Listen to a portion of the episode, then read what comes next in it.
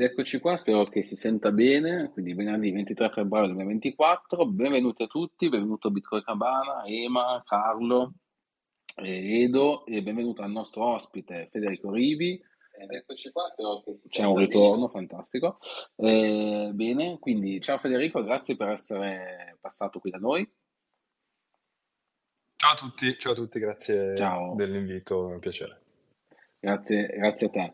Eh, allora, ti ho invitato perché volevo trattare un argomento un po' particolare, che è l'argomento di giornalismo e Bitcoin. Quindi ho detto perché non eh, invitare il, il, giornalista più massimalista eh, che conosco, quindi Federico, che seguo, e quindi ho pensato appunto a te.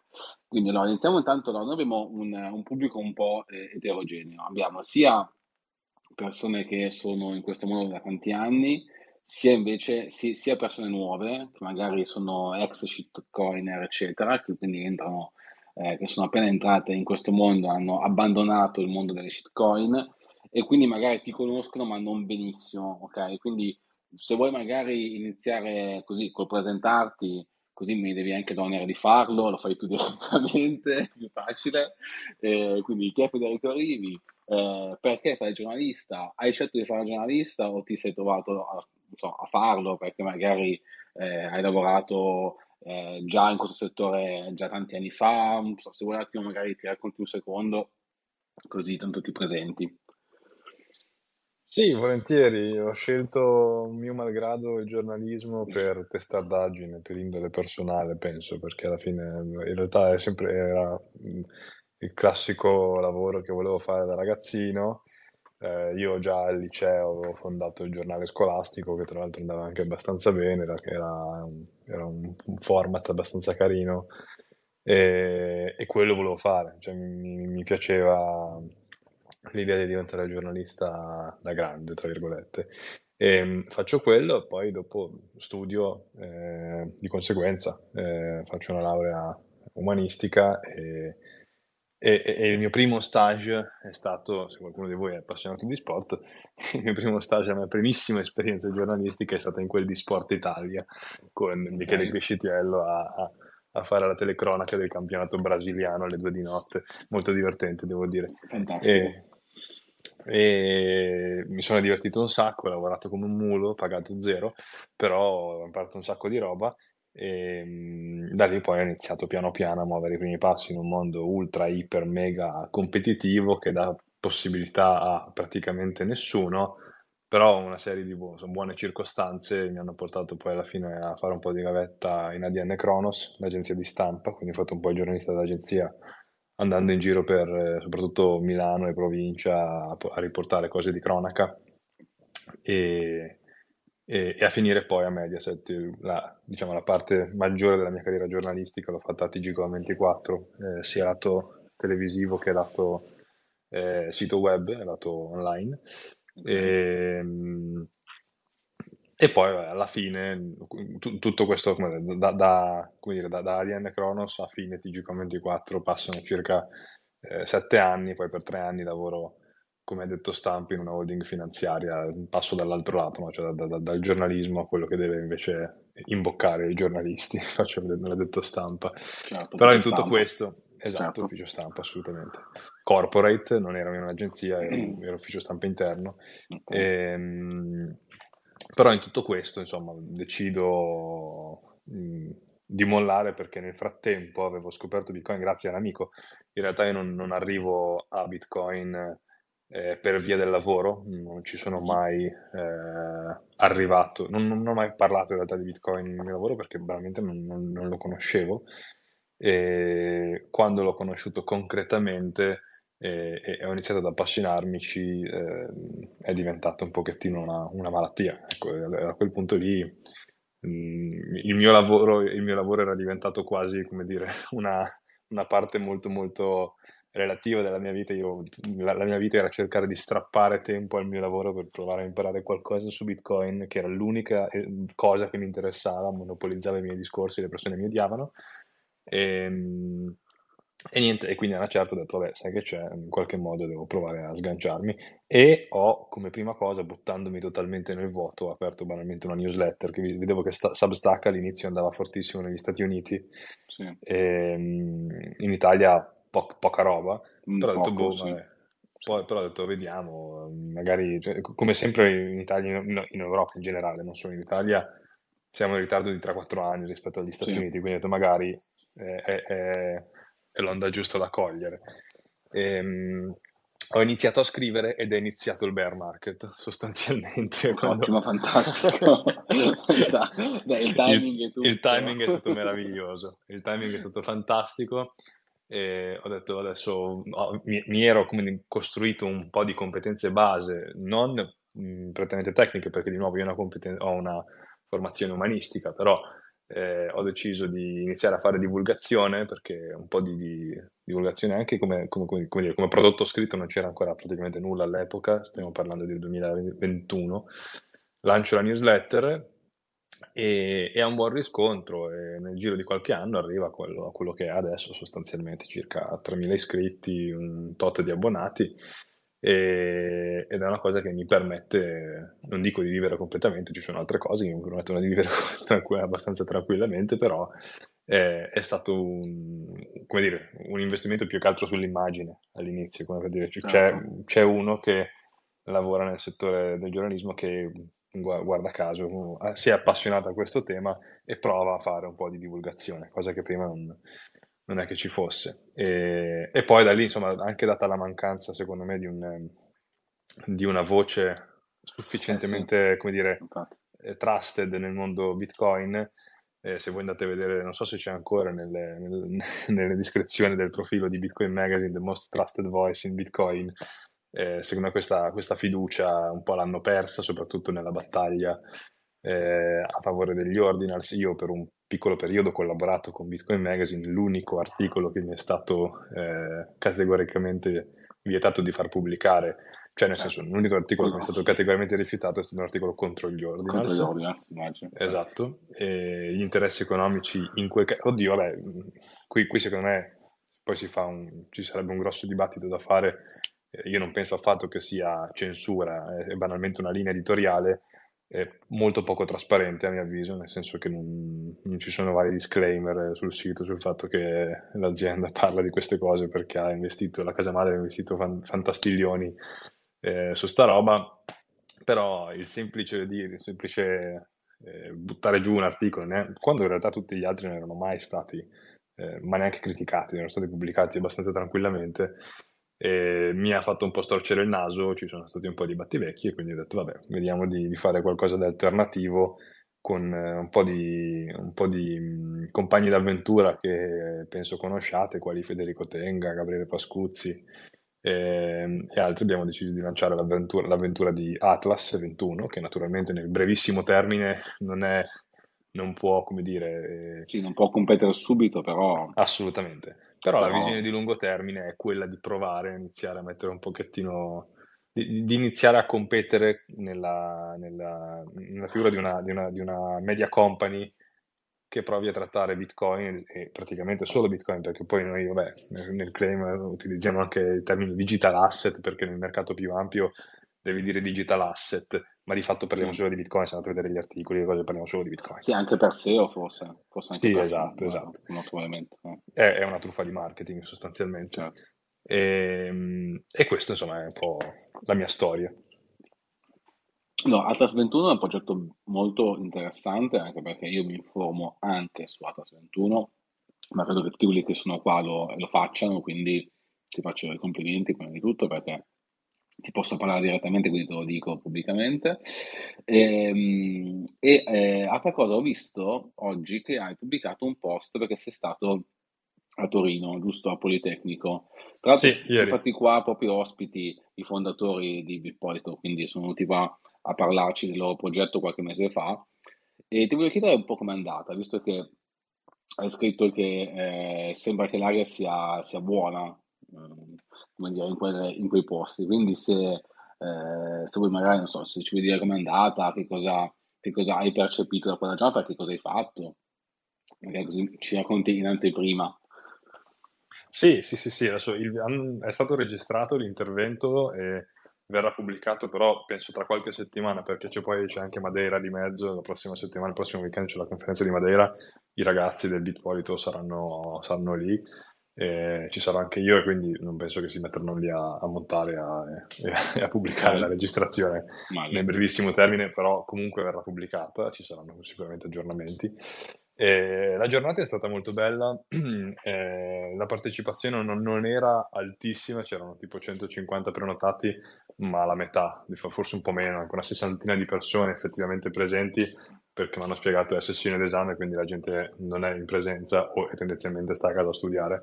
E non era particolarmente una giornata fortunata, però comunque una sessantina di persone per sentire parlare di Bitcoin è sempre una, una cosa che, che, fa piacere quando comunque non c'è dire, una conferenza programmata o non è un contesto in cui certo. si sa che si va a parlare di Bitcoin. Ecco.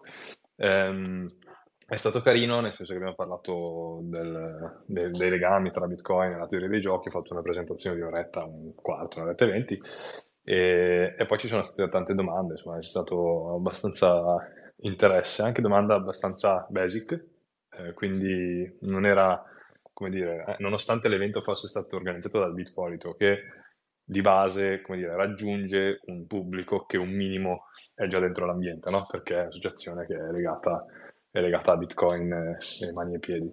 Eh, però in realtà c'erano anche dei ragazzi che facevano delle domande abbastanza basic. Eh, si, si, è anche un po', come dire, sfilosofato verso la fine dell'intervento su eventuali scenari futuri e su come Bitcoin potrebbe modellare la società. Cavolo, dopo, dopo una presentazione del genere, eh, arrivare a certe cose per gente che magari non ha non è particolarmente esperta. Ma l'età? L'età media? Non so se sei... Oddio, non vorrei dire più meno, no, ma per capire se avevano 30, cioè più sui 30, più sui 20, più sui... secondo i ragazzi... Oh, io ti direi, sì, sì, secondo me 30, sui 25, ah, 30. Ah, okay, okay, okay. No, comunque sono abbastanza giovani, non, non... Sì, forse c'era, c'era, qualche persona sulla cinquantina, probabilmente sì, mm. qualcuno sì, però minoranza, quello sì. Okay. E, e, poi successivamente siamo andati a, al Satoshi Spritz di Torino, eh, c'erano una ventina di persone, 20-25 persone, e anche lì abbiamo insomma, fatto le solite cose che si fanno al Satoshi Spritz, ho fatto una versione ridotta della presentazione, ma poi è stato... Devo dire che ho trovato un ambiente abbastanza attivo a Torino in generale, io non ero mai stato nell'ambiente Bitcoin ecco, di, di Torino, ho frequentato più volte eh, quello di Bologna, eh, ho frequentato più volte quello di vabbè, Milano naturalmente, perché abito qui vicino, e ho frequentato qualche altro posticino, ma a Torino non ero mai stato e devo dire che l'attività c'è, cioè ci sono tante persone, eh, i ragazzi del Bitpolito stanno facendo un lavoro straordinario, al di là delle, dell'organizzazione, delle iniziative che stanno facendo che sono meravigliose, cioè il corso universitario eh, dedicato a Bitcoin è una roba pazzesca, cioè il primo in Italia, stanno facendo un capolavoro loro sì. e adesso non, so che dovranno fare un annuncio a breve per per confermare il tutto, ma eh, quindi non posso fare spoiler, però stanno facendo eh, roba veramente eh, figa. Anche ci ho trovato, ho trovato Gabriele, il Salvatore, dico no, non sono riuscito a, a sfilare nulla, eh. ci ho provato fino alla fine, ma allora cosa avete in serbo? È una cosa, un progetto, vedremo. Tu, tu, lo sai, ma eh, vabbè, non ce lo puoi dire, quindi vedremo, vedremo. No, non voglio spoiler, spoilerargli l'annuncio, okay. però sta, stanno facendo veramente dei progetti molto molto belli, devo dire.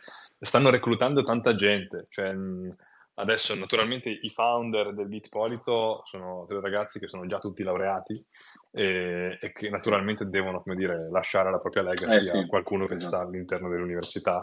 E, come dire, la, la, platea da cui pescare c'è, il Politecnico di Torino fa 30.000 studenti e quindi cioè, è una città e di conseguenza c'è ampio eh, ampio margine di, di, recruitment, loro stanno facendo effettivamente adesso campagne di recruitment e stanno facendo un ottimo lavoro e hanno per l'appunto costruito anche, non solo loro, ma comunque eh, torinesi in generale, hanno costruito una, una buona community, Satoshi Spritz è vivo, eh, sorprendentemente ho trovato tante ragazze. Ecco, forse ecco, una particolarità del Spritz di Torino è la presenza femminile, cosa che quindi... Ho visto un po', un po', più povera da altre parti. Ecco, sì. ecco, lo dico bene, ecco, Emma che ci sta eh, ascoltando, Emma, quindi hai capito, se la seconda, la seconda moglie puoi andare tranquillamente a Torino.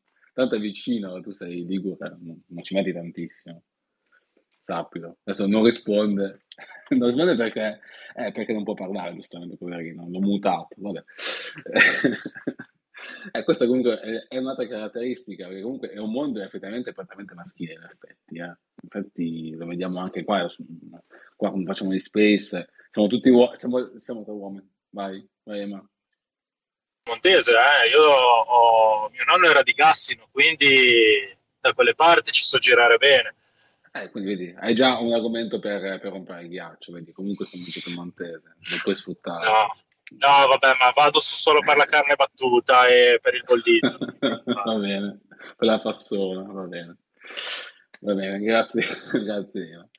Eh, allora, beh, adesso per stare un pochino più seri, ti volevo chiedere, perché questa cosa che nessuno ti ha mai chiesto, secondo me, qual è stato l'argomento, sia in ambito professionale, che magari anche persone che hai fatto più fatica a raccontare, in ambito magari, adesso non so se, se vuoi magari parlarne, se, se eh, ha senso, nel senso se è in ambito Bitcoin o no, proprio a livello giornalistico, la cosa che hai fatto più fatica forse a raccontare o se hai trovato in qualche momento quando scrivevi un leggero conflitto di interessi, cioè se mai arrivato al punto di dire questo lo, lo devo scrivere perché è, è un dovere etico nel senso, però mi piacerebbe non doverlo dire c'è mai stato un momento un po' di titubanza? Sei mai vacillato? In generale, dici, nel, nel, sì, nel tuo lavoro, in generale, se, non, solo, esatto. non, solo, in Bitcoin. Poi se è successo in Bitcoin sarà ancora più interessante magari sentirlo, però mh, dimmi tu, nel senso se hai avuto un momento un po' di cui hai avuto qualche, come dire, allora, non dico pensamento, ma... In realtà ti direi che non ho avuto dei momenti di particolare difficoltà, nel senso che eh. io non ho, cioè io ho lavorato all'interno delle redazioni, eh, come ti dicevo, principalmente di ADM e di, e di TGCom, ma facevo proprio il giornalista di redazione, per quella parte di carriera che ho fatto lì, cioè vedevo quali erano le dinamiche della redazione, vedevano come lavora una redazione generalista di fatto ma non ho mai fatto l'inchiestona, eh, non ho mai fatto il grosso lavoro di inchiesta che ti porta a dover scomodare come dire, fonti particolarmente, eh, particolarmente sensibili o, o, dati o cose che potrebbero dare particolarmente fastidio al tuo editore. Eh, ci sono questi, questi episodi, ci sono regolarmente. Io personalmente non mi ci sono mai imbattuto. Cioè, nel senso, io personalmente non ho mai dovuto firmare un servizio o un articolo che, che andasse apertamente contro gli interessi del mio editore. Ehm, okay. Ti dico la verità, tendenzialmente nel mondo di oggi quello che si fa sempre di più è quello di rispondere alle esigenze dell'editore. Quindi quando c'è da fare questa cosa, il risultato è che questa cosa non viene pubblicata. Eh, l'indipendenza, l'indipendenza, dell'informazione è un po' una chimera, eh, lo è da, da, un po' di tempo, soprattutto da quando il settore dell'informazione è in crisi nera, eh, cioè da, no, non dall'altro ieri naturalmente, ehm, ma questo non è una questione di, di Mediaset o di ADN Kronos, è una questione di, di mercato in generale. Cioè una questione, sistema, è una questione di sistema, certo. Eh, ci sono delle cose che fanno venire abbastanza la pelle d'oca, mh, mm, anche solamente campagne di informazione che vengono create ad hoc pur di curare gli interessi del tuo editore. Non so, a me, viene in mente, no, non ho naturalmente nessuna, nessuna prova al riguardo, però viene in mente la campagna recente, non so se qualcuno di voi è appassionato di Formula 1, sì, Carlo penso che sia appassionato di Formula 1, sì, eh, sono piovute delle critiche su, su Christian Horner, il, il, il il, il, team principal, il manager di fatto del team corsa della Red Bull, che è diretta competitor della Ferrari, eh, nessuna prova, nessun video, nessuna immagine, nulla esce, non c'è nessun, niente di niente è uscito che possa far sospettare che determinate accuse di comportamenti impropri, è stato detto all'interno della, del team, eh, cioè n- non c'è nessuna evidenza e la Repubblica ha puntato, ha creato una campagna di informazione che è durata più giorni, sempre in prima pagina, su no, presunta aggressività, eventualmente sessismo, eccetera, eccetera, di Cristian Horner. La Repubblica sappiamo tutti di, di chi è cioè, la proprietà della Repubblica e di chi è la proprietà della Ferrari. E, ehm, queste cose qui ti fanno abbastanza pensare. Poi io un pochettino, un pochettino ho vissuto questi ambienti e non mi sorprendono minimamente, cioè queste cose sono abbastanza, come dire, eh, uso comune.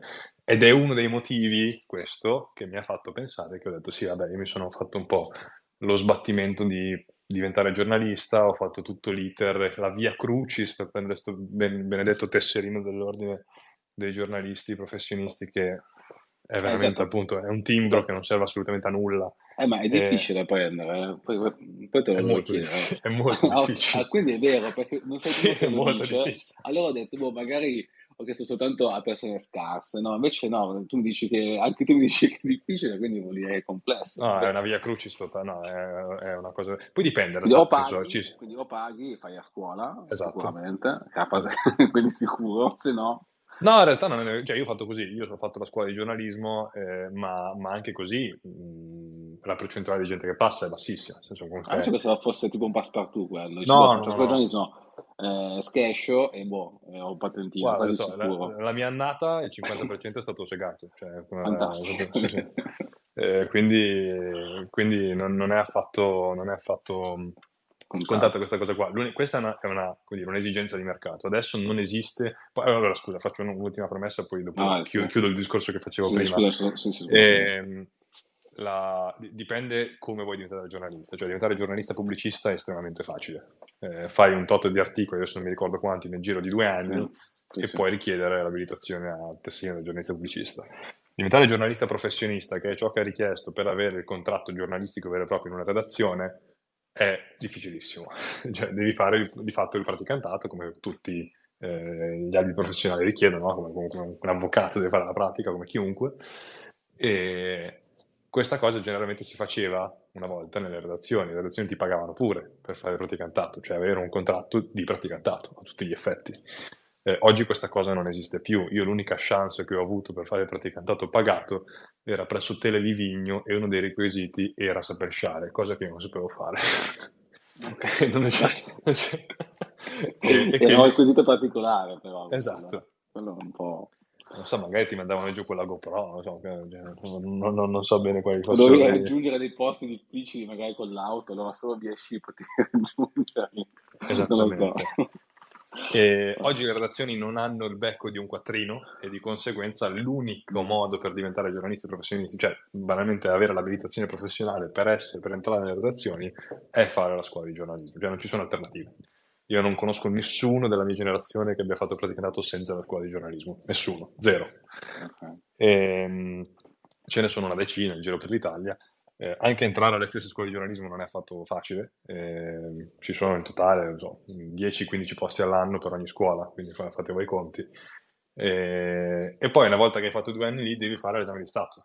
L'esame di Stato c'è sia la parte scritta, che è tipo l'esamone di 6 ore, stile, stile esame di Stato maturità, una roba del genere, e poi se la passi c'è la parte orale, che anche quella è una bella ammazzata. Insomma, è un bel calvario eh, poter... Eh, Ti faccio poter... diventare medico praticamente, ci sono più posti. Oddio, no, questo, questo, no, non credo, però, però no, è comunque un bel calvario. da scuola, cioè, nei più medicina per entrare. Sono 15 posti all'anno per scuola, fai, eh, un, eh. fai 10 scuole, sono 150 posti all'anno in tutta Italia, sì. Eh, cioè, in medicina sono magari 300-200 a, a, facoltà, quindi sì, sì. la proporzione è molto selettiva, assolutamente. E, ehm, però insomma detto questo ehm, è diventato appunto estremamente complesso ottenere questo tipo di abilitazione. Ma al di là di questo è una cosa che non serve assolutamente a niente.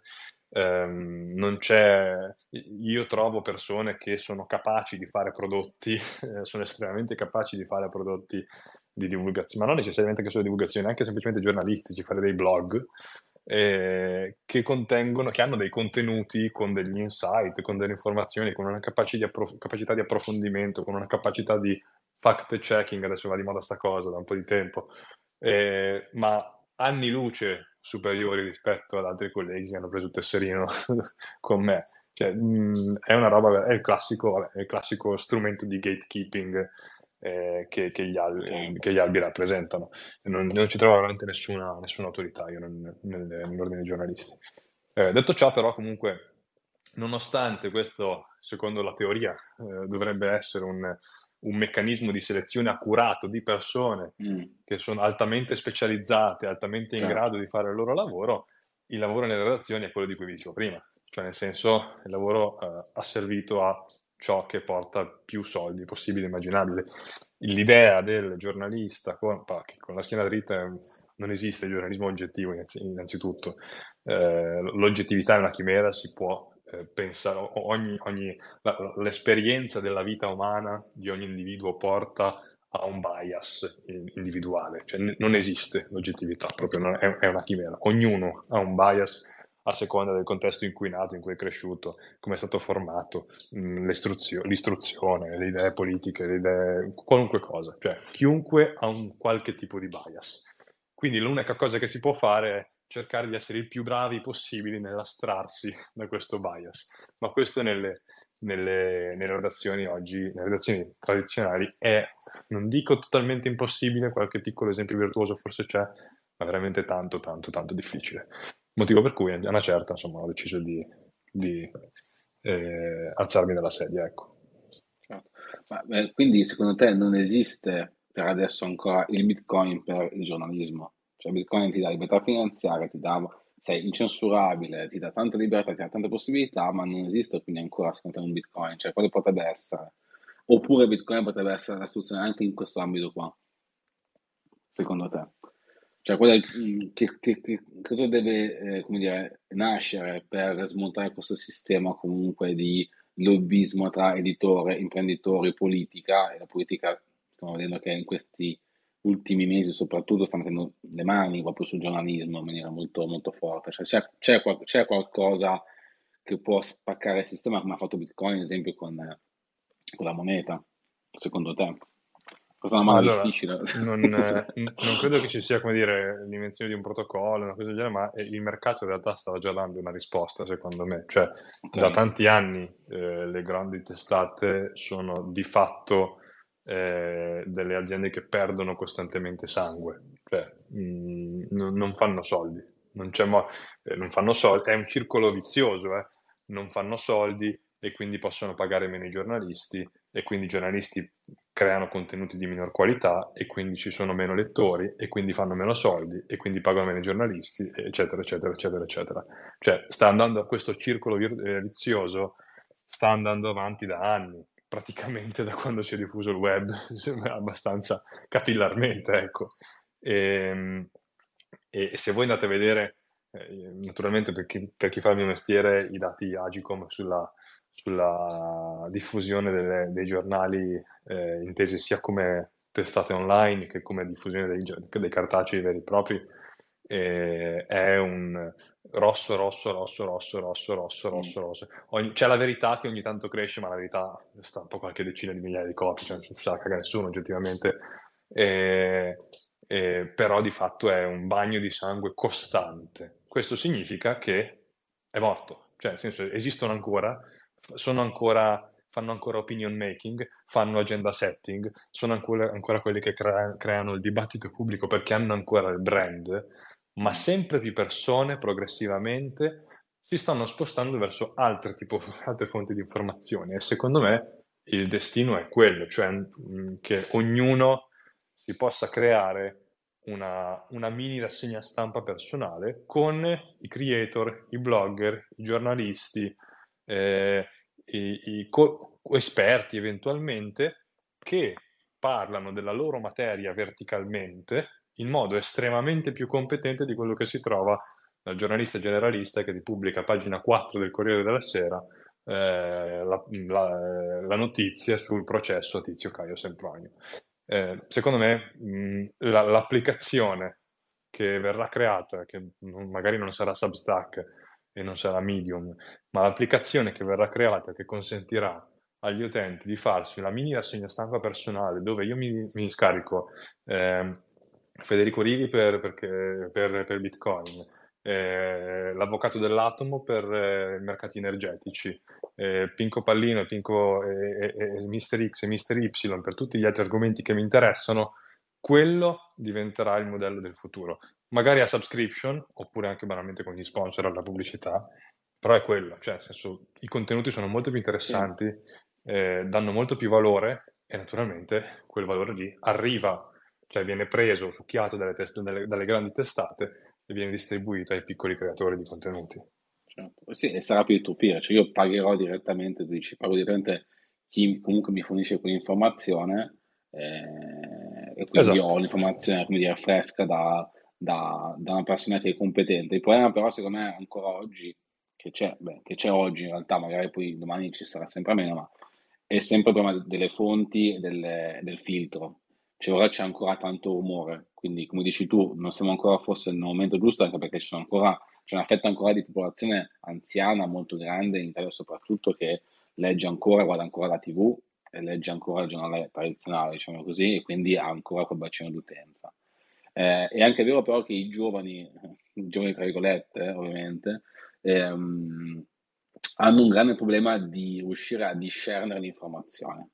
Cioè tendono a seguire l'influencer e non seguire il, come dire, e non verificare quello che viene detto. Quindi molto spesso l'influencer, cioè chi riesce a pagare i, meglio, diciamo così, i follower, chi riesce ad avere un, un posizionamento più importante, riesce anche a veicolare un messaggio, secondo me, eh, che non sempre è corretto, non sempre è veritiero e c'è, questo, c'è ancora questo problema qua.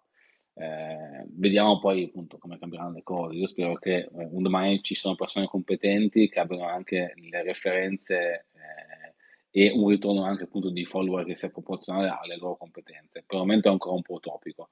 Cioè persone molto competenti non hanno a volte i follower che si, che si meritano.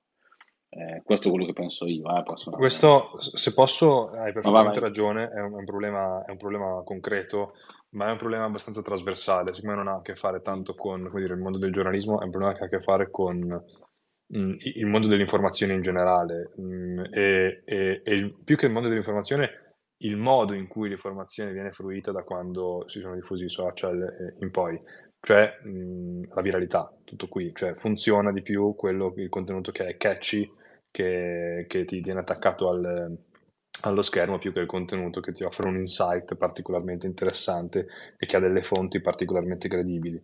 Eh, qui il problema sta nelle modalità di fruizione dell'informazione, quindi nel, eh, cioè, secondo me non c'è modo di essere adeguatamente informati se si fa solamente lo scroll del- della home di Twitter senza però magari andare poi a, a- ad approfondire realmente i piccoli insight che ti offre la home di Twitter.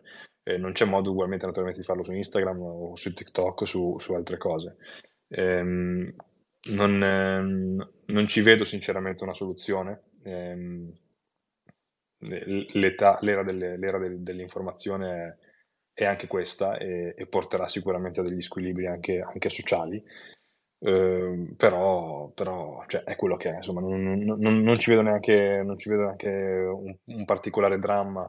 Le fake news sono sempre state prima gestite in regime di oligopolio, adesso verranno gestiti in modo un po' più decentralizzato e la gente ci crederà o non ci crederà, perché poi non è che il fatto che ci fosse il Corriere della Sera evitasse alle balle di finire sul Corriere della Sera. Eh, non potevi ci sono... verificarle. Poi Certo, era più sì. difficile verificarle, vero. Esatto, qua almeno magari ti trovi il social che ti implementa le community note o, o- o poco, o poco- o poche altre, perché pu- vabbè, pure quelle sono manipolabili e ci potevano aprire un altro, un altro, un altro, No, però un'altra diciamo hai, hai più strumenti adesso, Sì, sicuramente. esatto. Hai più strumenti per poter verificare indipendentemente le, le cose e per farti un'opinione più eh, consapevole.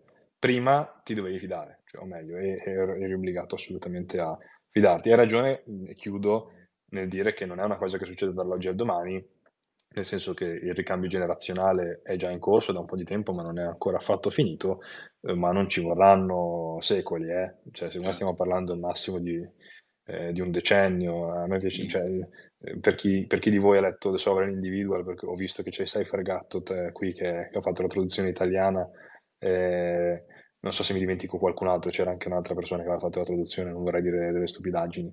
Ehm, The Sovereign Individual fa sempre il, para- il parallelo della diffusione dell'informazione, dell'era, dell'era dell'informazione con, le- con la rete, con il web, a, a come questa cosa sta eh, destituendo il potere dei, dei governi e, e come la diffusione della stampa, da Guter- Gutenberg in poi, eh, che ha implicato di fatto che la diffusione dell'informazione non fosse più monopolio degli amanuensi, ma eh, si potesse diffondere molto più su larga scala, abbia disgregato di fatto il monopolio e il potere dello Stato della Chiesa eh, nel giro di secoli.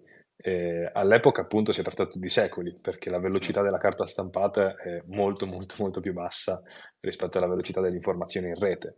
Eh, qui è un'evoluzione che impiegherà, questa è un'evoluzione che impiegherà qualche, qualche decennio e con il potere dei grandi eh, anche stati occidentali verrà anche meno il potere dei grandi gatekeeper che sono le grandi testate di informazione che spesso sono lì apposta fatte perché sono di fatto quelle che dovrebbero fare le pulci al potere ma ne sono in realtà i cani da guardia eh, esatto, contrario Ale, vai pure, hai dato la mano, fai pure la domanda. Allora, ciao a tutti, ciao. intanto grande ciao, Fede, ciao. È sempre un piacere ascoltare ciao, l'opinione tua che sicuramente è molto più formata di, della mia e di tante altre persone.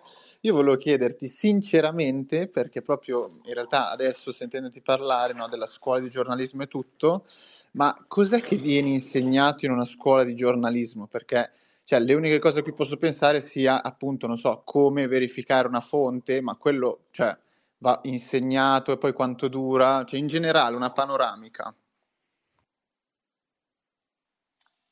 Sì, uh, guarda, viene insegnato ciò che secondo me bisognerebbe imparare sul campo. e questa è realtà l'unica cosa che viene insegnata. E ciò che paghi nelle scuole di giornalismo sono i contatti che ti vengono forniti all'interno delle redazioni. Cioè, è, è tutto qui. Eh, io, avendo, essendo entrato in una scuola di giornalismo, quando già avevo fatto un po' di esperienza, sapevo già per esempio montare su Premiere o su Final Cut, sapevo già andare in esterna a fare delle interviste, sapevo fare le cose base, i servizi, i collegamenti, quelle robe lì e quindi non ho imparato assolutamente nulla, cioè in due anni. Eh, sono stati due anni che io ho passato a, a, a, a fare ben poco in realtà, eh, mezzi persi. Poi in realtà nel frattempo avevo anche scoperto Bitcoin, quindi fortunatamente ho avuto tanto tempo libero per, per studiare.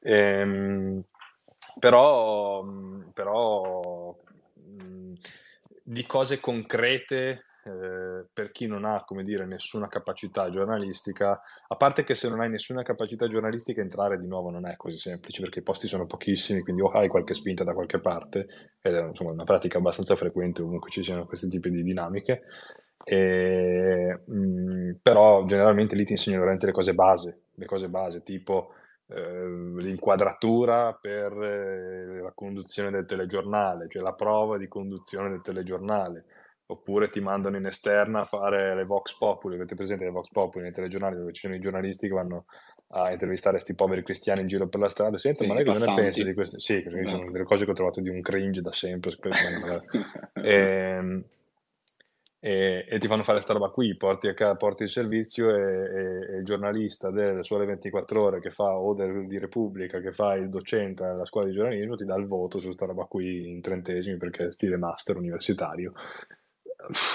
ti fanno fare, ti fanno produrre effettivamente, ti fanno simulare la produzione di un quotidiano cartaceo, ti fanno simulare la produzione di un magazine periodico, eh, ti fanno fare un po' di cose tipo che si fanno all'interno delle redazioni, mh, mm, ma eh, in realtà però non ti insegnano effettivamente secondo me il mestiere, perché il mestiere del giornalista lo impari sul campo, cioè io l'ho imparato lavorando in ADN Kronos principalmente quando uscivo e mi dovevo adattare io, cioè quando ti devi adattare tu devi capire come portare a casa una notizia perché sennò ti fa il culo il capo è lì che lo impari, cioè, se devi portare a casa notizie devi portare a casa notizie, punto.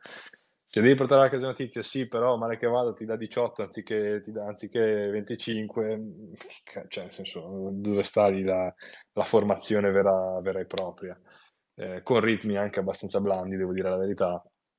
E, e, e t- tutto questo per dire gli insegnamenti concreti. Ah, poi ecco, no, altra cosa che forse risponde meglio alla tua domanda. Alla scuola di giornalismo ti fanno naturalmente imparare, per via anche dell'esame che bisognerà sostenere al, al termine della scuola di giornalismo, eh, la famosa deontologia eh, tutta la parte deontologica è quella che ti, per l'appunto, dice che eh, se tu sei sottoposto a un editore, ma sei un giornalista professionista, il tuo unico capo è il direttore responsabile del giornale, che è un giornalista professionista, e che tu non puoi in alcun modo essere sottoposto alle, come dire, ai diktat dell'editore. Se l'editore eh, ti vuole imporre la sua linea editoriale, tu gli devi fare causa, eccetera, eccetera. Insomma, tu puoi fargli, non è che gli devi fare causa, cioè gli puoi fare causa volendo, eh, ma non hai alcun tipo di vincolo nei confronti di chi ti paga lo stipendio. Questo in teoria prevede no, l'ordinamento eh, per come è scritto. Questa cosa nei fatti non si verifica mai, non si verifica mai, perché poi a spiegarci questa cosa veniva gente da sole 24 ore che scriveva delle minchiate clamorose solo perché facevano particolarmente piacere a Confindustria e, e, e quindi la, la, il distaccamento, ecco, una cosa che mi ha insegnato il master in giornalismo è quanto certi giornalisti possono essere distaccati dalla realtà mentre, mentre professano l'esatto contrario.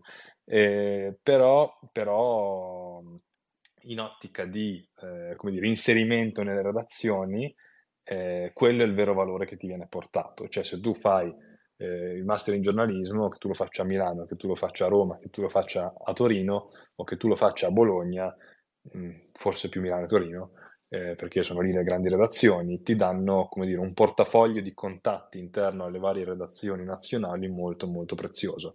Questo non significa che ti trovano lavoro, devi essere dire, abbastanza proattivo nel, nel, nell'andartelo a procacciare, ma hai un portafoglio di contatti che altrimenti non avresti. E questo secondo me è quello che paghi fondamentalmente.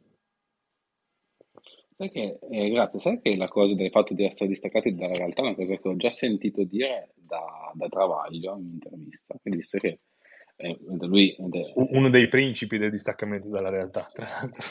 Cioè, allora, Travaglio infatti diceva, no? Cioè, infatti ha fatto anche molta eh, autocritica, no? disse, no, noi, il nostro problema è quello che noi tendiamo, no? a frequentare sempre le stesse persone, poi soprattutto a quel livellino, quindi direttore di giornale, eccetera, no? poi va in televisione, e quindi lui frequenta magari molte, ehm, eh, molti politici, molte persone magari sempre del giornalismo, eccetera, e quindi cioè, io a volte no, eh, parlo sempre con colleghi e quindi non percepisco come magari il pubblico eh, possa comprendere alcune notizie, perché poi alla fine tendi a scrivere le notizie eh, perché tu le capisca e perché magari eh, possano, so, magari poi le passi come revisione a un collega, quindi poi di fatto molte notizie vengono capite, vengono lette più dai giornalisti che dal pubblico. E quindi poi fallisce proprio il compito del giornalismo, quello di diffondere informazione alla popolazione, quindi cioè, non ha senso che poi ti parli addosso, no?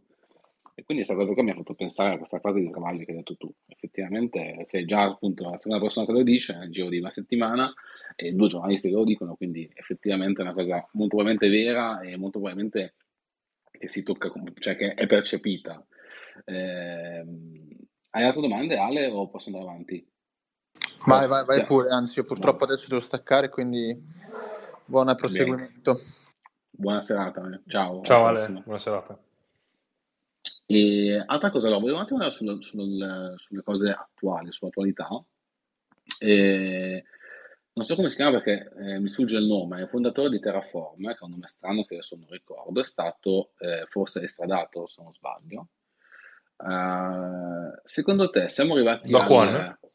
Sì, esatto, sì. scusa, il nome non lo ricordavo. No, è sta, è sta, non è già stato estradato, eh, mi pare di aver capito che sia, sia stata approvata la sua estradizione. Ok, ok, quindi diciamo che siamo quasi in estradizione.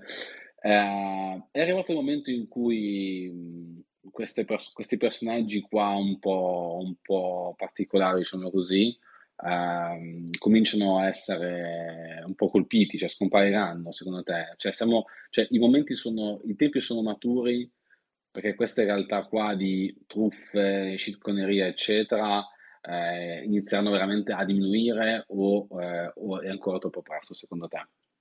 Perché vedo che comunque si inizia a indagare, si iniziano a fare delle domande, alcuni, alcuni governi iniziano a interessarsi a questo, a questo mondo cioè, devi per forza truffare milioni di dollari o, eh, come dire, c'è più diffidenza nel settore shitcoin? Secondo te, come, come l'hai percepito, visto che scrivi notizie su questo settore, quindi avrai una percezione su come le persone, come il mondo eh, recepisce il mondo delle shitcoin oggi? Mm, ti dico la verità, non ho una risposta concreta. Io non credo che questo tipo di, di eventi finirà di esistere, nel senso che le truffe sono sempre esistite e sempre esisteranno. Ehm, grandi banche con- continuano a essere sanzionate per, eh, eh, ehm, per- per vari miliardi di dollari per, vari, per varie truffe um, e, e, e, il sistema bancario ha, una, ha, un track record molto più ampio del, del, mondo crypto and large, se così vogliamo mm. eh, chiamarlo. Eh, c'è da dire che forse i volumi che hanno caratterizzato gli scandali di Terra Luna e di FTX sono oggettivamente non semplici da raggiungere, cioè sono veramente volumi giganteschi certo. in, in, relazione al mercato di riferimento naturalmente, perché poi ehm, no, eh, certo, in relazione al mercato di riferimento cripto, eh, se, se, escludiamo il mondo fiat, sono volumi eh, abnormi. Terra Luna aveva fatto un buco eh, che era nell'ordine dei miliardi e di conseguenza insomma era abbastanza scandaloso.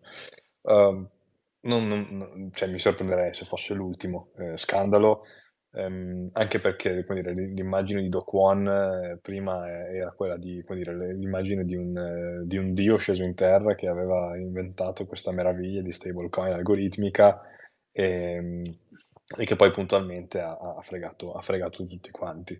L'immagine di, di Sam Bankman-Fried era un'immagine esatto. abbastanza non era, era un'immagine completamente diversa, era già, come dire, già accarezzata e, e coccolata dalla stampa tradizionale. Eh, dai, aveva scresciato tanti milioni a vari partiti. esatto. Aveva fatto ovviamente... un'opera di public relation molto saggia, esatto. Esatto, esatto. E, e, anche lì torniamo, come dire, sulle, sulla rettitudine del giornalismo. Ehm, però, però non è che adesso che impongono nuove regolamentazioni, ecco, una cosa concreta la posso dire, dopo che c'è stato il fallimento di FTX, in realtà sia dopo il fallimento di Terra Luna che dopo il fallimento di FTX, eh, si è parlato tanto no, di necessità di nuove regolamentazioni, regolamentare il settore perché certe cose non devono accadere, la regolamentazione non salva da queste cose. Eh, il settore finanziario tradizionale lo dimostra, lo dimostra da decenni, è un settore ultra regolamentato. E più regole non servono banalmente per evitare queste cose. Quindi, nonostante le regole eh, maggiori di, di, sorveglianza, di vigilanza, di eccetera, eccetera, che possono essere implementate, io veramente, in definitiva, ti direi, mh, non credo affatto che questa epoca possa essersi chiusa, magari, non, magari si è chiusa in, in, termini di volumi percentuali di buchi così giganteschi, quello, mm. quello sì, perché insomma, okay. era, siamo anche forse un po' nella fase discendente della, delle, della FOMO cripto, un po' la gente si sta iniziando ad accorgere che c'è eh, Bitcoin sì, e esatto. poi c'è tutto il resto, ma poi gli scam arriveranno su Bitcoin, è quello il punto. Cioè, ehm, una cosa come una figata anche come, come RGB avrà un sacco di casi d'uso strafighi, ma avrà un sacco di casi d'uso anche di gente che fa scam su Bitcoin. Eh sì, perché e... con la tokenomic eh, puoi fare tante cose poco, certo, poco certo, certo, certo, E, e, con RGB potrai farlo in modo molto più efficiente che certo. con quello che fai oggi con eh, gli ordinals o con eh, le inscription o con i, i, token BRC20 o quelle cagate lì che sono estremamente costose e sono anche poco efficienti. Secondo me il mondo, adesso la narrativa sta shiftando da, no, dalle, dalle altcoin a, da, dalle truffe sulle altcoin a fare le truffe direttamente su Bitcoin perché sono truffe decentralizzate almeno. E, e quindi c'è, dire, c'è, c'è, c'è, quel Bitcoin che dà quel, quella linea di credibilità dalle, dalla quale si, si ciba il truffatore e può più facilmente far credere che il suo sia un progetto eh, innovativo. Io penso che magari si sposteranno magari di layer, ecco, però continueranno comunque. E, e, e pace, insomma, la vita è fatta di questo. Spero che accada più, più là possibile, perché poi già immagino i giornali titolare Bitcoin la truffa, la truffa di Bitcoin, eccetera, eccetera. Quindi diciamo che già comunque non ci risparmiano alcuni titoli che, che sono scandalosi già in questo momento, in futuro se veramente poi sarà più facile fare truffe su Bitcoin sarà ancora peggio, spero che capiti più là possibile. Ehm, ti volevo chiedere poi, a proposito sempre di attualità, eh, se, eh, che cosa sarebbe stata Wikileaks secondo te senza Bitcoin? E eh, quanti Julian Assange esistono o esisteranno grazie a Bitcoin secondo te? Cioè è stato veramente la, la, la, dire, la chiave eh, per un sito come, come quello, come Wikileaks, che eh, ha vissuto su informazioni molto eh, molto particolari, molto sensibili ed è riuscito a finanziarsi grazie a Bitcoin. Quindi eh, secondo te diciamo, che, che, che, cosa sarebbe stato di Wikileaks senza Bitcoin? Cioè, perché molti dicono che non sarebbe neanche esistito fino, fin, fino, quando è, cioè fino ad oggi praticamente senza Bitcoin. Tu cosa ne pensi del caso? Ma io non, cre- non credo sinceramente. Eh, Bitcoin è stato un ottimo alleato di Wikileaks e questo è assolutamente innegabile e, e dobbiamo farcene un vanto, noi che siamo amanti della libertà, di questa cosa, eh, però non penso che sia stato, come dire, fondamentale per la sopravvivenza del, del concetto eh, di, di, Wikileaks e, della, e, della, e delle, delle, battaglie di, di Julian Assange. Magari ci sarebbe sicuramente stato il periodo in cui Wikileaks mm, andava, magari c'era una, un periodo di pausa, ci sarebbe potuto essere un periodo di pausa di Wikileaks, eh, questo è, è, è, abbastanza evidente, però i modi per, dire, per finanziarsi in modo eh, occulto ci sono anche al di là di, di Bitcoin, ci sono anche nel sistema finanziario tradizionale, magari fai delle compagnie, fai delle scatole cinesi di compagnie e in qualche modo riesci a portare a casa a portare a casa i soldi. Sarebbe stato molto più complicato, sicuramente, sì. e, e, sarebbe stato più macchinoso ed è il motivo per cui penso che magari verosimilmente eh, ci sarebbe stato un periodo di stop di Wikileaks, un periodo di pausa eh, di Wikileaks, che, che, però se andate a, vedere anche, andate a vedere anche gli indirizzi pubblici di Wikileaks, non ha preso dei, non ha preso dei cioè adesso al prezzo di oggi naturalmente ciò che ha incassato è, è, è, una cifra veramente significativa, ma tutti quei soldi li hanno dovuti spendere per finanziare il proprio eh, lavoro. Sì. E quindi non hanno preso delle cifre abnormi da dire tutto il lavoro di Wikileaks è stato finanziato, eh, finanziato da Bitcoin. Quindi ti direi che non è stato, come dire, il punto cardine per la sopravvivenza di Wikileaks, secondo me. Ok. Eh, ultima domanda, poi andiamo con le domande perché siamo quasi in chiusura, che mancano 5 minuti prima della chiusura. Eh, CBDC, a che punto siamo dei lavori con le, con le CBDC? Hai qualche notizia interessante da condividere? Ma Perché realtà... io ti dico la verità, io, cioè io, sai che io ho paura delle CBDC? Sono l'unico qua dentro, immagino, perché io li conosco quasi tutti, sono l'unico qua dentro che ha paura delle CBDC, cioè tutti sono tranquillissimi. Io ho il terrore delle CBDC, perché credo che avranno quella capacità, secondo me, di, eh, di spammare questo, questo, questo obbrobrio con cashback, con un sacco di sistemi per cui la gente credo che inizierà veramente a utilizzarlo. Mi spiace, sono l'unico in controtendenza. Dimmi tu cosa ne pensi. No, beh, io sono convinto che questa cosa succederà.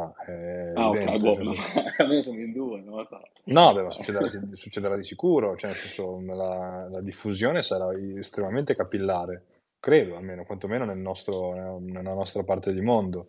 Eh, il, il, cashback, se vi ricordate il cashback durante il periodo Covid, con la gente che si faceva i pieni alla macchina pur 5-6 volte pur di avere il cashback eccessivo, cioè, quello, c'era stata una capillarità di download, una qualità di download abnorme per quella roba lì.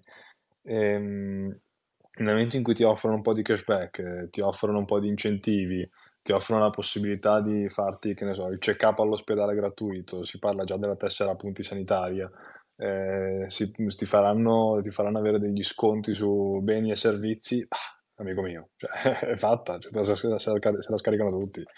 E, ehm, no, io penso che questa cosa sia un dato, una, una, cosa già acquisita, che succederà assolutamente, non ne sono minimamente spaventato però, senso, il fatto che tanta gente utilizzerà questa cosa non mi spaventa particolarmente perché sono abbastanza convinto, io dico sempre che mm, Bitcoin è per chi ne ha la necessità assoluta e sono abbastanza convinto che nel momento in cui mm, una persona che ha ancora, come dire, eh, nel proprio, eh, ha ancora il lume della ragione che, che è bello luccicante, vuole andarsi a comprare una bistecca, una bistecca perché sa che il suo acquisto non ucciderà qualche delfino in giro per il mondo, e il suo wallet digitale non permetterà di farlo, ci sarà tranquillo, cioè a, a ogni divieto corrisponde naturalmente, certo, e anche questo fa parte della teoria dei giochi, la, la, la, nascita di un mercato parallelo. Ci sarà naturalmente il, il negoziante, pro, molto probabilmente anche sotto casa,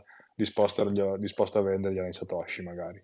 E non, non, non ci vedo assolutamente nessun tipo di male. In ogni società distopica il mercato nero è sempre distopica. In ogni società particolarmente dittatoriale e che si avvicina alle distopie peggiori, eh, c'è sempre stato un mercato nero estremamente florido. Eh, il, perio- il, periodo, cioè, il proibizionismo è sempre stato, come dire, la, il, il, momento in cui eh, le sostanze proibite hanno, hanno, prosperato, hanno prosperato tantissimo. Beh, certo. Eh, quindi non, non, ci vedo nulla di che, anzi magari forse sarà l'ulteriore dimostrazione di quanto Bitcoin eh, possa, sia fondamentale in certi, in certi, tipi di contesti. Tutto qui. Per quanto riguarda lo sviluppo, l'ultimo grosso sviluppo per quanto ci riguarda, eh, quindi per quanto riguarda l'euro digitale, Bravo. era arrivato qualche mese fa a novembre, perché a novembre era finita la fase di, eh, di testing della, di sondaggio più che di testing della Banca Centrale Europea che durava uh, quattro anni, se non ricordo male. Eh, potrei sbagliare, forse era, erano due fasi da due anni e una fase da quattro, comunque vabbè, se non ricordo precisamente. Ehm, al termine del quale la Banca Centrale Europea doveva decidere eh, definitivamente se procedere con eh, la, lo sviluppo dei prototipi di euro digitale eh, non penso che sorprenderà nessuno il fatto che eh, abbiano deciso in favore del, del, del, del prosieguo di questo, dello sviluppo di questi prototipi in una fase che durerà almeno altri due anni. Si parla di deploy dell'euro digitale in questo momento tra eh, di nuovo eh, sviluppo di prototipi, fase di testing, poi magari un iniziale eh, test sul mercato solo ehm, sul mercato solo wholesale, quindi non, non retail all'ingrosso, poi magari solo su alcune istituzioni finanziarie, test di qua, test di là, ehm, ci, dovrà essere fatto in, in, questa prossima fase anche il quadro legislativo, il quadro normativo per equipararlo al contante come legal tender, perché questa cosa non è automatica. E, ehm, ci sono anche un po' di resistenze, peraltro, a livello di Parlamento europeo. Ehm, si parla come data stimata di eh, immissione dell'euro digitale da chi insomma, ha qualche contatto all'interno del Parlamento di 2028.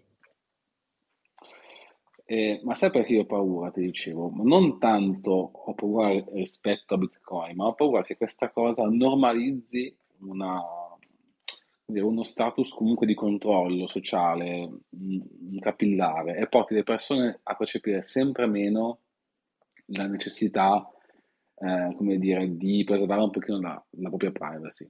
E come tu rendi molto facile una cosa, e in più dai anche dei vantaggi, allontani sempre di più, come dire, la percezione del fatto che in realtà ti stanno inculando. Cioè, capisci? Adesso uso delle parole molto, molto francesi, cioè, e capito, io, la mia paura è più quella, cioè non è tanto una, una paura legata appunto al discorso Bitcoin, sì, no, meglio, peggio, proprio eh, è più una paura empatica, cioè quasi mh, nei confronti di chi non parteciperà a questo cambiamento, che sarà un bel cambiamento in negativo ovviamente. Quindi era, era, era questa la mia, la, mia, la mia, paura in realtà. Non so se anche tu hai questa, non so, tu magari sei più programmatico di me, non lo so. No, no, è estremamente concreta questa paura, si chiama sindrome della rana bollita, eh, viene, viene chiamata. E quando la rana viene messa nel pentolino a fuoco spento e si gode il bel bagnetto nel, nel, nella sua pentola, poi pian piano il fuoco inizia a scaldare l'acqua e c'è un bel tepore, la rana sta bene, e poi men che non si dica l'acqua si scalda e si ritrova bollita e stecchita senza che si fosse accorta che stava cuocendo prima. Ehm, e, ed è quello che sta succedendo anche nel, nel giro di qualche decennio sta succedendo. Ma io lo vedo anche abbastanza, cioè nel senso io non sono non ho il terrore perché forse l'ho, l'ho già eh, interiorizzato, cioè io penso già mm. che sarà, sarà, questo, cioè do per scontato che l'outcome sarà questo, che ci saranno, eh, per usare altri termini abbastanza, come dire, eh, eh, moderati, penso che ci saranno orde di mh, mm, esseri probabilmente poco pensanti che non avranno eh, non saranno in grado di realizzare qual è stato il percorso pluridecennale che li ha eh, portati sì. allo status di ultra, iper, mega sorvegliati e asserviti a, a questo o a quel governo di questo o quell'orientamento, eh, come sta succedendo oggi in Cina. Cioè, io vedo, secondo me, quello che sta succedendo in, in Cina è potenzialmente la, l'attualità del mondo europeo, del mondo nordamericano tra una ventina d'anni. Cioè, non è, non è inverosimile questa cosa. Ed è il motivo per cui penso che, eh, e, non è necessariamente una cosa negativa, eh, ci saranno altre giurisdizioni molto più favorevoli per, per la libertà e, e, e, Bitcoin consente a quelle giurisdizioni che questa cosa la capiscono di, di, di arricchirsi nel tempo e di, e di, far fronte anche all'egemonia, geopolitica che c'è oggi del, del, Nord America o della Cina della Russia, insomma di questi grandi blocchi di potere eh, che, che, ci sono. Quindi il, il mondo libero, eh, come è stato, se vogliamo definirlo così, eh, l'Occidente per tanti decenni, non sarà più l'Occidente tra un po' di decenni, ma è, questo fa parte della teoria dei giochi glo- globale e fa parte dello sviluppo della, della, della specie umana. Non, non, non, ci vedo nulla di particolare e magari se un domani uno si sentirà particolarmente privato delle proprie libertà individuali, ci sarà bisogno di prendere un aereo e andare da qualche parte. Ehm, si fa, so, i, i, nostri, i, nostri, alcuni nostri nonni l'hanno fatto, eh, certo. c'è gente che è andata negli Stati Uniti per, per, tanti, per, tanti, vari motivi, perché c'era la guerra o per altre, per altre cose, le migrazioni ci sono sempre state e un, probabilmente tra, tra, qualche decennio toccherà alle, a, a, tanti italiani, a tanti europei, dover, a tanti americani dover emigrare. Mm, penso che sia una cosa abbastanza normale. Sì, io non vivo neanche in Italia, quindi ho, anch'io ho vissuto l'esperienza di andare in un paese dove non conosci magari subito bene la lingua, dove devi adattarti, però almeno quando mi chiedono di fare il quadro RW per il Bitcoin non custodio. cioè, anzi, dicono, anzi, anzi, la norma ovvio dice proprio che se, se, se non custodia il Bitcoin, cioè, cioè se, non è, se non custodia il wallet, allora non devi dichiararli, bellissimo, cioè, la norma è chiara, cioè solo se custodia. Allora... Bellissimo. Era, era, l'idea originaria, era l'idea originaria dell'Agenzia delle Entrate, poi gli hanno fatto cambiare idea. Eh sì, anche perché non c'è neanche un limite. Cioè io potrei avere miliardi di equivalenti euro e assolutamente non dichiarare. Quindi, infatti, non so quando si accorgeranno di questa, di questa cazzata, nel loro senso ovviamente, quindi la cambieranno, ma per adesso è così. Eh, allora, grazie Federico per essere stato con noi, siamo in chiusura. Se qualcuno ha domande, le faccio adesso taccia per sempre perché siamo già andati un pochino più lunghi del, del, solito, quindi se non vedo mani alzate io non ne faccio parlare a nessuno. Eh, quindi io ti ringrazio ehm, appunto per essere passato, eh, sei stato chiarissimo. E, eh, grazie a te, è stato un piacere. Eh, grazie. Eh, e nulla, quindi noi ci eh, sentiamo non venerdì prossimo, ma quello dopo ancora, quindi esattamente io non so le date perché, eh, scusate, ma l'8, credo, sì, l'8, eh, sempre alle 6 e un quarto, e appunto si voterà se... Ah, aspetta, ci sono, ah, ci sono già due domande, caspita, proprio all'ultimo. Allora, non so chi ha chiesto per primo, quindi fate voi, Auto, autogestitevi, so, vuoi andare tu, Luca? Ah, ok, Carlo, vai, vai Carlo che alza la mano, vai. Ciao Carlo, buonasera. Grazie, buonasera. Uh, Federico, volevo chiedere un suo parere spassionato e sincero, come posso immaginare, circa l'intenzione di Musk e lo sviluppo di Twitter. Cioè, gli piacciono gli space? Secondo lui, uh, Musk sta provando ad imbastire qualcosa di nuovo o sono tutte cose già viste? anche in considerazione della eventuali eh, pagamenti attraverso Twitter e se ne parlava mi sembra un paio di giorni fa di un potenziale idea sua circa un client di posta usando la piattaforma Twitter. Insomma, un parere a grandi linee di come Musk possa trasformare Twitter in qualcosa di innovativo oppure di già visto. Aspetta, lo provo a fare una carriera da general manager di Twitter e poi ti faccio sapere. non lo so, eh, non, non, penso di essere la persona più, più, più, adatta a rispondere perché non è che conosca bene eh, le dinamiche interne, naturalmente, non, non, non, faccio parte di Twitter. L'unica cosa che posso dirti è che, boh, da quello, ma che secondo me chiunque può eh, come dire, osservare da, dallo sviluppo che sta avendo Twitter da quando è arrivata la gestione di Musk è che lui da sempre ha dichiarato l'intento di voler, fa- di voler fare la cosiddetta everything up, no? Cioè, tutto su un'unica applicazione e X sta, sta anche per quello.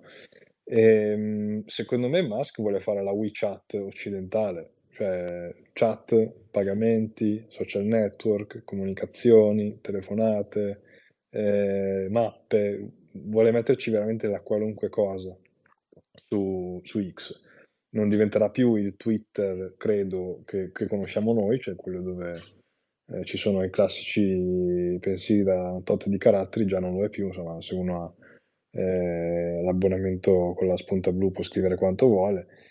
E, ma lui ha detto più volte no? di, di, voler fare questa cosa qui. Non so se integrare i pagamenti in Bitcoin, non capisco quale possa essere il suo interesse a integrare pagamenti in, in, in Bitcoin. Eh, per quanto ce la cantiamo, ce la raccontiamo, Bitcoin in, in termini di strumento di pagamento è ancora veramente mh, estremamente di nicchia come proprio strumento di pagamento e non so nemmeno se Lightning Network sarebbe già pronto per supportare un volume di pagamenti globale con X, mh, cioè la risposta forse è più no che sì, meglio se si aspetta qualche anno a una roba del genere. E, ehm, quindi ehm, per, per, farcela, secondo me ce la farà, nel senso che adesso Musk si sta costruendo una piattaforma anche di consenso politico, non solo di di, di, di, di utenza, una, una piattaforma di una, una, una, massa di consenso politico che può trasformarsi successivamente anche in utenza gigantesca. Cioè lui tutto, come dire, tutto il mondo anti-walk, che è tanto, penso sia più del mondo walk, se lo sta prendendo Musk. Tutto il mondo conservatore, cioè se Musk si candidasse alle politiche negli Stati Uniti, secondo me prenderebbe il 70% dei voti. E, ehm, e questa cosa la veicolerà secondo me tanto anche sulla sua cosiddetta everything app, cosa che non è particolarmente, come dire, eh, buon auspicio per la libertà di pensiero, dato che il codice è closed source e non sai bene come ti vengono eh, dati, da, feedate le notizie e il feed di Twitter fa, ha iniziato a fare schifo, scusate il francesismo, da quando, da quando Musk ha preso, eh, ha preso le redini però per riuscirci ci riuscirà. Cioè, in Cina WeChat funziona alla grande, lo usano tutti, eh, lo usano anche per fare il riconoscimento facciale per entrare nella, nella metropolitana. Non vedo perché Musk non debba riuscire a fare una roba del genere con X. Grazie, grazie Luca. Che... Grazie Federico. Luca che arriva dalla Cina proprio, quindi Esatto, esatto. E innanzitutto, vabbè, complimenti come sempre, um, bello space. Volevo aggiungere solo due cose sulla questione CBDC, um, ehm, che erano, uh, come dicevi anche tu Federico, 2 più 2, uh, quelli della, della comunità europea.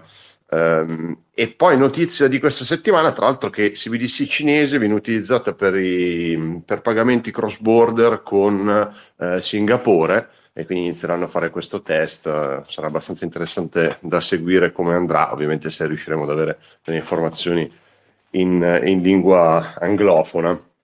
Per quanto riguarda Twitter, invece, secondo me hai detto bene, eh, ha l'idea di farlo esattamente come, cioè non esattamente, però insomma come, come concetto WeChatiano, Uh, c'è da dire che a mio, a mio, piccolo modo di vedere bisognerà anche capire poi eh, chi vincerà, perché ovviamente le elezioni negli Stati Uniti eh, vincessero i repubblicani sarebbe comunque una, un'ottima cosa per Musk, eh, di controbalzo vincessero eh, i democratici, forse sarebbe un pochino più rallentato diciamo in quello che, che ha intenzione di fare, però anche lì poi bisogna vedere eh, se riuscirà a fare quello che vuole. Scusa, scusa Luca, stanno facendo sì. tutto per perdere i democratici. Eh, lo so, sì, sì, chiaro, eh, ovvio, ovvio, vabbè, però non hanno ancora votato, quindi alziamo le mani. E, eh, allora, per diventare però come WeChat, eh, il, secondo me il problema è che devi standardizzare un sacco di cose, che eh, dal punto di vista di Twitter sarà magari facile farlo eh, facile magari no, sarà più, fa- più semplice farlo in- in- negli Stati Uniti, ok? Eh, fuori dagli Stati Uniti credo che sarà un pochino più complesso, perché comunque un conto è mh, avere un'applicazione che è compliant con uh, le regole di un posto che è fondamentalmente il posto principale dove viene utilizzato, e un altro conto invece esserlo in più uh, nazioni. Infatti, se, se, ci ricordiamo quando, quando c'era anche ancora Dorsey, eh, il Lightning Network come tips eh, veniva utilizzato su Twitter, ma ovviamente sono negli Stati Uniti, no? perché comunque essere compliant con tutte le regole di tutti i paesi del mondo è ovviamente molto complesso.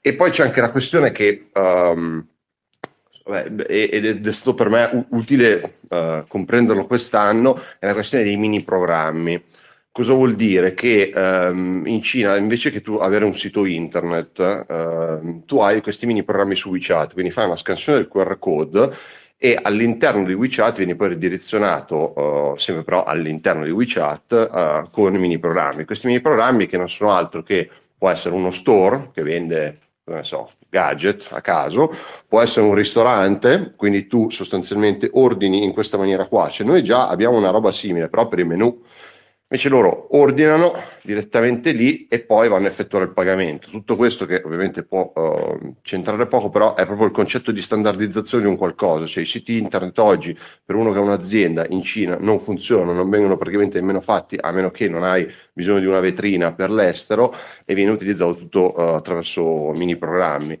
Questo secondo me da fare come, come, Twitter o qualsiasi altra applicazione è molto più complesso perché comunque devi essere regolamentato insomma, un po' in giro per, per il globo. Ecco, questo. Però la, la, tua visione Federico secondo me è corretta, ma una cosa del genere ce l'ha in testa, c'è da capire poi come vorrà farlo. Ecco. Grazie Luca, io dico solo che Musk è stato uno dei cofondatori di PayPal, quindi diciamo che la sua visione sicuramente non è tutto fuorché eh, compatibile con eh, Bitcoin, me. Quindi, come, dice, come hai detto tu, Federico, secondo me eh, lui vuole il controllo totale della piattaforma. Sicuramente non metterà open source il codice, anche perché, eh, conoscendo anche il tipo, non è uno da open source. Eh, e in più, appunto, ha sempre avuto una visione del, del, del denaro che, che, si discosta da, da quello che, che rappresenta Bitcoin, secondo me beh, soltanto vedere un po' la sua storia. Eh, è uno che cerca sicuramente, eh, è molto bravo a raccogliere denaro, Musk, questo non, eh, non possiamo negarlo. Eh, grazie, quindi grazie, grazie Federico, grazie per essere eh, passato ancora. Quindi eh, venerdì 8 marzo la prossima puntata, sempre alle 6 e un quarto, qua appunto su x.com. Eh, io ringrazio tutti quelli che sono intervenuti e eh, chi è passato per ascoltarci. Eh, la replica sarà eh, eh, ascoltabile sia qua su, su svix.com che su Spotify, credo già domani, se riusciamo. Eh, e poi sul nostro Patreon potrete avere degli approfondimenti sulla, sulla, puntata. Quindi grazie, grazie a tutti, seguiteci per non perdervi le prossime puntate. Eh, grazie a Federico, vi lascio come al solito 2-3 secondi il microfono aperto per salutare tutti. Buona serata. Grazie mille, grazie mille, ciao a tutti, buona serata. Grazie, buona serata, buon weekend. Ciao a tutti, buon weekend. Ciao, ciao, ciao, ciao.